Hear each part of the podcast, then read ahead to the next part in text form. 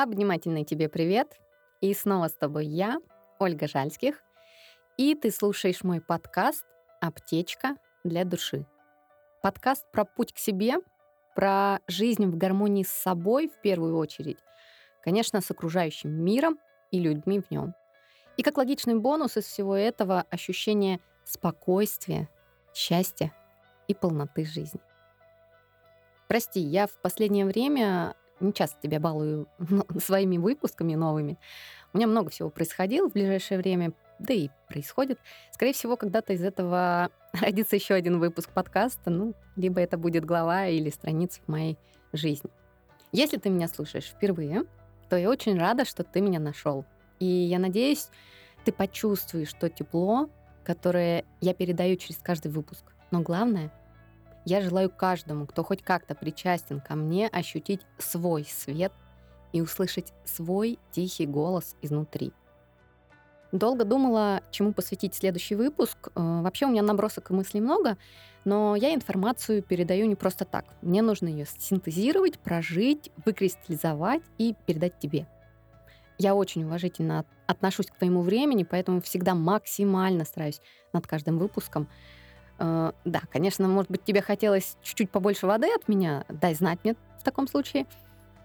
Вообще мне хотелось когда-нибудь уже устроить встречу вживую. Ну, что-то типа мастер-класса или выступления с людьми, которые разделяют мои ценности и у которых схожие взгляды на этот мир.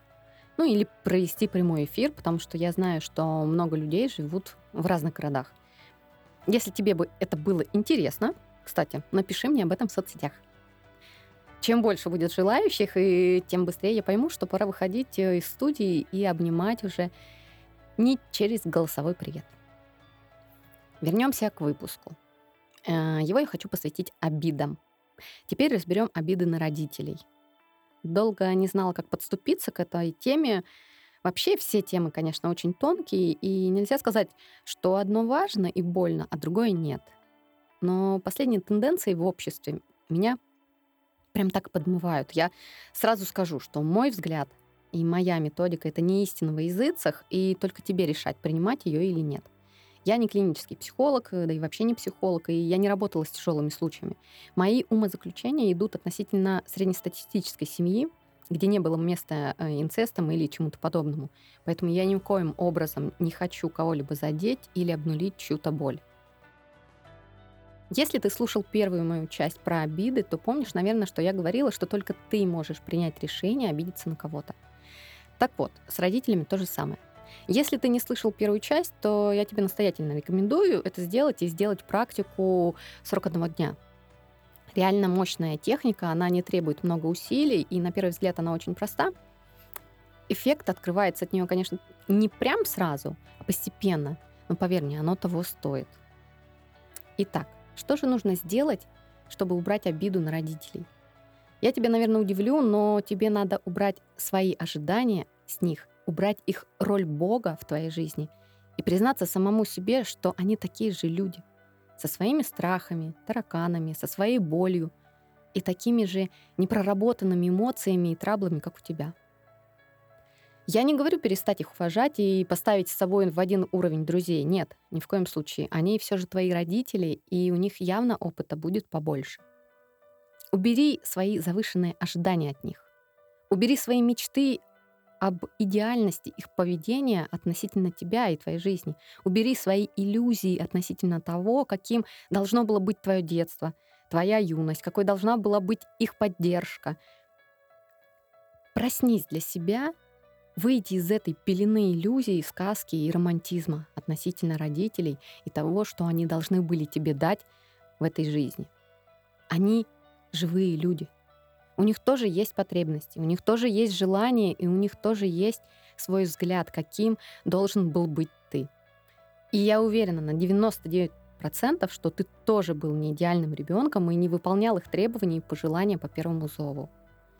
И, скорее всего, ты пытался проявлять и характер, и огрызаться с ними, и выставлять границы свои, показывать, что тоже имеешь право голоса, и решать вопросы на их уровне, хотя тебе при этом гораздо меньше лет. Только вот не подумай сейчас, что я прям взяла и груз ответственности за то, что у вас что-то не ладится, переложила на твои и так уставшие от этой ноши жизни плечики. Нет. Я про осознанность. Я про жизнь. Про проживание этой жизни честно с самим собой. Это база. Без честности с собой нельзя идти дальше никуда. Смысла в этом нет.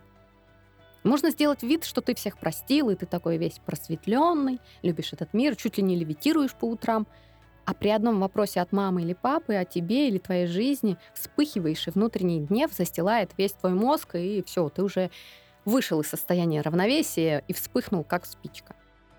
Конечно, я сейчас утрировала, но уверена, ты понимаешь, что я имею в виду. Не ври себе. Вот я тебя очень прошу. Если ты обижен, если ты зол, если у тебя бурлит внутри все от боли, не играй роль любящего ребенка. Но, пожалуйста, не выливай на родителей все свои ожидания и не вываливай на них всю твою боль. Сейчас пошла какая-то странная тенденция. Очень многие психологи, практики, просто блогеры говорят об этом. Это ужасно. На мой взгляд, это ужасно. Пожалуйста, не делай так. Ты у себя очень сильная и взрослая личность. И ты пришел к родителям. Ты их выбрал, прежде чем воплотиться, и ты знал заранее, с какими задачами и сложностями тебе придется столкнуться, и какие уроки ты с ними можешь пройти. Я верю в твой свет, и я верю, что ты справишься со всем этим. Только прошу, не доставай всех своих демонов и не вываливай их на тех, кто подарил тебе жизнь. Ты потом можешь так сильно об этом пожалеть, и поверь, не полегчает от того, что ты вывалишь, от того, что ты выскажешь, не полегчает. Вот сейчас э, очень грубо приведу сравнение, такой пример, да, вообще практически неуместный, но э, важна суть, суть вообще. Вот представь, ты идешь да, э, по дороге, и кто-то бежит мимо и нечаянно тебя толкает. Ты падаешь и сильно ударяешься, ну, я не знаю, там, коленом или локтем. Э, от того, что ты будешь даже орать на толкнувшего тебя человека, твоя боль не уйдет никуда. Пока ты себе не разрешишь ее пережить и переболеть. Понимаешь? Вот тут так же. Если болит, нужно вылечить, пережить, переболеть, проговорить, прописать, прорыдать. Но сам с собой. Ну или там со специалистом, психолог, психотерапевт. А, но ты можешь и сам. Я верю в тебя, что ты очень многое можешь и ты справишься. И тебя отпустят, обязательно отпустят. Не сразу, конечно, но отпустят. И теперь мы подошли с тобой к практике, которая, очень надеюсь, тебе поможет. Подобных практик, конечно, много, но я, как ты уже понял, я люблю писать. И я, кстати, часто стала в последнее время натыкаться на посты про ОС, и меня это очень радует. Если ты не знаешь, что такое ОС, это практика утренние страницы. В первых выпусках своих э, про мозг я об этом говорила. Вот послушай. Потому что так как интерпретируют везде это все, немножко не то. Я с этой практикой уже больше шести лет живу, и у меня большой опыт и знания. Не обязательно писать три страницы, не обязательно по утрам. Ну, не буду тут подробно останавливаться. Лучше послушай мой выпуск «Корзина для мозга». Там я подробно об этом рассказываю. Так вот, вернемся к практике. Тебе нужно будет написать письмо родителю. Маме или папе, может быть, это касается прародителей, бабушек, дедушек. Вообще, конечно, это письмо можно писать кому угодно, но тема у нас обиды на родителей, поэтому не отвлекаемся от курса.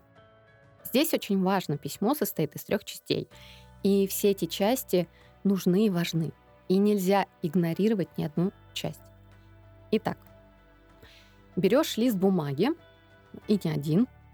Э, лучше купи сразу тетрадь, мой тебе совет. Первая часть. Она, наверное, самая долгая и самая сложная. Это твое письмо конкретному человеку. И здесь нужно по максимуму отпустить своего цензурщика и перфекциониста. Нужно, конечно, проводить эту практику в одиночестве, и телефон поставить нужно на бесшумный режим, чтобы тебя вообще никто ничем не отвлекал. Никакие уведомления, никакие звонки. То есть ты это время посвящаешь себе. А, естественно, в идеале, когда ты а, один в принципе дома. Ну, либо можно там в комнате закрыться. Главное, чтобы тебя никто не отвлекал, чтобы ты мог сосредоточиться на своих эмоциях. И запастись, конечно, салфетками бумажными или платочками, потому что слезы будут. И их нельзя будет сдерживать, их нужно будет по максимуму выпускать. Я знаю, что все мы такие порой сильные, да, и, и особенно мужчины, да, мы, мужчины вообще не плачут. плачут, плачут, еще как плачут. И слезы это не проявление слабости. Слезы это проживание той боли, которая есть. И нельзя это отмахивать, да, нельзя от этого уходить, они помогут тебе расслабиться в этой ситуации. Но опять же, это не должно быть так, ты сел и напрягаешься, сейчас я буду плакать, сейчас я буду плакать. Нет, все должно идти гармонично. Если не хочется плакать, ну не плачь. А, у каждого свой ритм и у каждого своя потребность в этом. Так вот, в первой части ты пишешь все, что у тебя накопилось. Вот прям все, все, все, все, все. Что ты испытываешь, что ты чувствуешь, всю боль, все рамки, все траблы, как какая-то ситуация или слова мешают тебе сейчас, на твой взгляд, да, жить свободно и легко, какие ты когда-то услышал, и, или, может быть, ты продолжаешь их слышать. Как какие-то слова или фразы или сравнения нанесли тебе такую боль внутри, что она, возможно, тебя даже убила морально. Поэтому выписывай все по максимуму. И вот прям все-все, что думаешь, что чувствуешь, что испытываешь, что ощущаешь, все, что тебя злит, обижает, тревожит, бесит, расстраивает. И здесь главное, не выбирай выражения. Не старайся казаться корректным, тактичным, вежливым. Не ври себе. Никто это не увидит, кроме тебя. Никто. Но тебе нужно вытащить это все изнутри. Говори так, как это у тебя внутри. Вот со всеми матами, со всеми оскорблениями, со всей, со всей этой болью, чтобы ты освободился от этого груза, от этой тяжести внутренней. И может, да, за один день э, ты не успеешь все написать или не сможешь. Не ругай себя. Это нормально. Может быть, даже ты утром проснешься и подумаешь, надо дописать еще вот это, а я еще вспомнил вот это. Это нормально. Встал, напиши. Потому что доставать из внутреннего своего подвала очень сложно. Ты туда трамбовал активно, скорее всего, всю жизнь. Так что там очень-очень много всего накопилось. И только не пугайся, что в тебе столько тьмы, агрессии, боли. Прими то, что все это нормально, не обнуляй свою боль, не уговаривай себя, что это, ну ладно, ничего, не так уж это и значимо. Значимо. Если для тебя это значимо, какой еще может быть э, критерий правильности и нужности? Говори, выписывай, доставай, освобождай себя от этого груза, который ты несешь и который мешает тебе расправить твои крылья.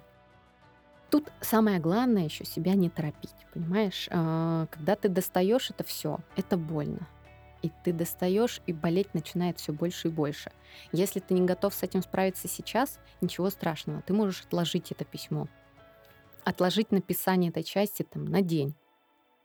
Главное себя, хотя бы сам себя не напрягай, да, что вот нужно вот за 15 минут написать эссе, а, которое ты терпел эмоции, переживания, это всю боль ты терпел всю жизнь, да, и тут тебе нужно за 15 минут. Никто не говорит, сколько нужно писать это письмо. Просто пишешь ты, и ты чувствуешь, как нужно. Только ты решаешь, с какой скоростью писать и сколько нужно писать. Поэтому будь к себе в этот момент добр, не торопи себя, не уговаривай себя и не обнуляй свою боль, не обнуляй значимость каких-то фраз, слов, поступков. Хочется сказать что-то, хочется написать, высказать, сделай это. И не торопи себя, не ругай, если не получится сразу или не получится через день. К этому тоже нужно подготовиться морально, потому что это очень нелегкая задача на первый взгляд. И подступиться к ней будет, может быть, даже сложнее чем тебе казалось. Итак, вот ты написал первую часть, надо переходить ко второй части письма. Вот когда напишешь полностью первую часть и почувствуешь, что все, вроде бы все, да, ты готов приступать ко второй части. Конечно же, первую часть, которую ты написал, ни в коем случае никому не, не отсылай, не отправляй, не давай читать, вообще никому. Это твое личное. И в конце это все надо будет просто сжечь. Потому что, ну, не надо. Не надо своих демонов показывать всем остальным. С ними нужно договариваться, их нужно узнавать, чтобы они тебе не мешали жить. Многие э, рекомендуют э, перечитывать эту часть, ну, чтобы еще прочувствовать все. Я не рекомендую этого. Если ты это все написал, значит, ты это чувствовал. Лучше потом еще раз написал одно письмо, лучше там по прошествии времени напиши еще раз письмо. Опять выпиши это все. Но лучше не перечитывать. Ну, а тебе решать, опять же, конечно, самому, как, как поступить. Перечитать или не перечитать. Это все-таки, да, не наша любимая книга, которую хочется э, разбить на цитаты и все время вспоминать. Так вот, вторая часть письма — это ответ того человека тебе после того, как он услышит всю твою боль. Ты пишешь за него те слова, которые он или она тебе скажет в ответ. И вот тут себя тоже не стоит контролировать и не пользоваться шаблонами и твоим мнением о человеке, а дать своему внутреннему состоянию написать ответ. Возможно, да, слова тебя удивят приятно или неприятно, но помни одно — это ты контролируешь ситуацию, и ты можешь закончить в любой момент. И помни еще одно — то, что этот человек тебя все равно любит. Может, конечно, не так, как хотелось бы тебе, но это факт, это природа. Ты можешь тоже сразу не написать ответ полностью. Можешь также отложить на несколько дней. Не торопи себя. Вернись к нему на другой день или через пару дней, может быть, через неделю. Ты сам поймешь, как, как и когда нужно написать ответ и с какой скоростью это делать. Вот ты написал вторую часть. И третья часть — это искренняя благодарность твоя человеку, ну, насколько ты можешь, конечно, в этот момент, о том, что он тебя выслушал, о том, что вы все-таки поговорили, прояснили эти моменты, и о том, что он тебе дал ответ. Можешь попросить прощения за что-то, ну, либо признаться в любви, все, опять же, по своему желанию. И также пишешь э, ответную благодарность и все слова от лица того, кому было адресовано это письмо. И вот после этого уже ты сжигаешь все эти части писем разом. Не нужно ждать полнолуния, не нужно ждать ретроградного Меркурия или покупать козьи пяточки, ну или там еще какие-то шаманские техники. Просто сжигаешь и пепел, ну, либо в унитаз смываешь, либо в мусорку выкидываешь. Если ты на природе это делаешь, в землю закопай. То есть никаких специальных техник, да, там, повыть на Луну, ничего этого не требуется. Просто нужно сжечь. Единственный совет. А, зажигай свечку, просто зажигай свечку, когда будешь писать любую из частей этого письма. Огонь, он очищает пространство и убирает лишний негатив. Но это тоже, опять же, не обязательно. Вообще, конечно, есть очень много разных практик для отпускания обид, но не каждый может визуализировать и, и погружаться один во что-то. Я привела самую действенную, на мой взгляд. И именно сама методика письма правильная. Здесь не просто ты выплескиваешь свои слова и накопившиеся эмоции, а ты ведешь виртуальный диалог, закрывая очень многие слепые зоны, причем свои. Вообще может понадобиться несколько раз написать письма. Э, я вот, например, маме писала три раза, папе писала пять раз, и дедушке. Его уже давно нет живых, я ему тоже писала письмо, чтобы прояснить и сказать то, что я хотела ему сказать еще при жизни. Очень надеюсь, что ты не махнешь рукой на это все, и все же для себя найдешь время и сделаешь эту практику. Я очень хочу, чтобы тебе стало легче чтобы ты освободил сам себя от своих иллюзий, от своих рамок, от своих ожиданий относительно родителей и их поведения. Да, я знаю, единицы могут похвастаться нормальным отношением с родителями. И очень страшно это. Страшно то, что самые близкие люди друг другу порой причиняют столько боли, столько ран наносят, по большой степени даже неосознанно. Когда нет тепла и поддержки от самых близких, сложно поверить, что этот мир прекрасен и добр. Но все в наших руках и в нашем сердце. Я не знаю, как у тебя и что, и мне сложно сейчас сказать со стопроцентной уверенностью, что все изменится в лучшую сторону. Но попробовать отпустить свои обиды стоит. Это облегчит твою жизнь в первую очередь. Возможно, ничего не поменяется сразу. И вообще не поменяется в ваших дальнейших взаимоотношениях, если, конечно, они еще вообще есть. Но я уже сказала в самом начале, не ври себе, не пытайся себя облагородить. Ты все это делаешь не для других, ты это делаешь для себя. И не стоит после одной практики думать, что все не болит, а внутри все равно болит. Не стоит себя ругать, если понадобится тебе там 2, 5, 10, 20 писем. Ты хочешь почувствовать себя легко и свободно.